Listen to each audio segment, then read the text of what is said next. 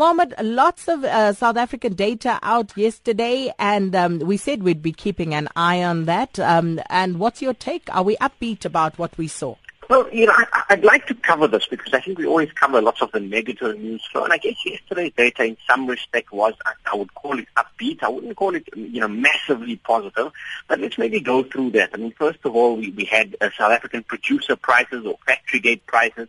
Uh, and that effectively came in at 6.9%. Uh, remember, PPI is usually above CPI, at least has been for quite some time. But the good news here is that, you know, it has declined from 7.2% last month. So, you know, across the board, we saw decreases. Specifically, what was important to me is, you know, PPI for electricity and water eased from 8.6% last month to 7.4%. So, you know, some of those generalized trends continue towards the downside. For example, food also easing from almost 8% to 7.5%. And I'm hoping that if this trend persists, that we could possibly see uh, next month's CPI print come in a little bit lower than expected, like we had last month, and that that might just stay the South African Reserve Bank's hand at the November meeting. So that was on the PPI front. Uh, then we had some other data out, and, and probably more important than all of that was obviously the unemployment number. We had the quarterly labor force survey coming out, and you know, it, it is still so high. It's, a, it's 25.4 percent. Uh, but that was slightly better than the market had expected. Um, you can't get excited, I guess, around a 25% unemployment rate. It's still showing you a staggering amount of people that remain out of work. Uh, and then also what was concerningly in that is if we look through that is a very high number of discouraged workers. Discouraged workers coming through at around two and a half million uh, for, for the third quarter. So that's still showing that we have massive challenges uh, in this domestic economy. Lastly, just on, on the local data front, we had the budget deficit numbers. It is a monthly number. It is very volatile. But that came in at 5.4 billion from 7.3 billion last month. So certainly beating expectations. Expectations were very bearish around 11 billion. And so in general, I think uh, an upbeat set of numbers, uh, but still showing us that we do have significant macroeconomic challenges in this country. And just looking at the currency, Mohammed, uh, what's the outlook? Uh, we saw a brief foray weaker yesterday. So what uh, can we expect the currency to do?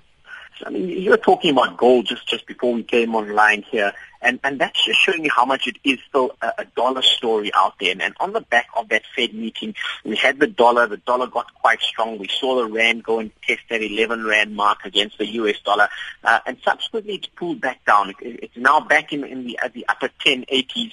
Um, the sense I get though, Sakina, is that, you know, the rand had a nice consolidation. There's a fair amount of resistance around, between here, let's call it 1085, uh, down to around what they call the 200-day moving average on a, on a technical basis. Uh, and that comes to around 1070, 1075. So we need to see a much more sustained move stronger in the rand if we are to call a longer-term uh, change in trend. Uh, but for now, it's looking as though this rally we've had in the rand may be looking a little bit tired. Uh, and I, I certainly think that there, there's still a fair amount of vulnerability that could come through, specifically if we see uh, better economic data come out of the United States and that push us through uh, into a hiking cycle.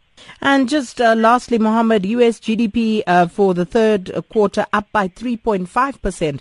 Tell us more about that. So yeah, I mean that's the better economic data I'm talking about in the US. And when I say a hiking cycle, I'm specifically talking about an international hiking cycle, not on the domestic front. We have advanced US GDP numbers out for the third quarter, uh, and that's coming in significantly better than expectations. So the expectations were for growth of three percent. They came in at three and a half percent. Now, because these are advanced numbers, we can expect them to be revised over the course of the next uh, couple of weeks. Uh, but I mean, three and a half percent is staggeringly strong for the world's largest economy. Uh, a fair amount of that is coming from, from exports, uh, and uh, I do expect them to revise that lower because that stronger dollar will hurt them on the export front. But regardless of how you look at it, it looks as though the U.S. continues to build some sort of momentum behind their recovery. I, I maintain, you know, I'm slightly more dovish. I don't think it's enough to push them into an aggressive hiking cycle just yet, but I do still maintain that, that it's going to be coming sometime during the course of next year.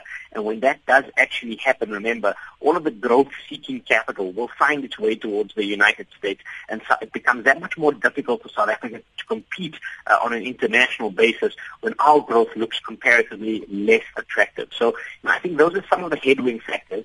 But let's be positive here. I think stronger U.S. economic growth should have a positive spillover effect to the rest of the world economy. And in as much as we're able to capitalize on that, there should be some sort of good news on the horizon there.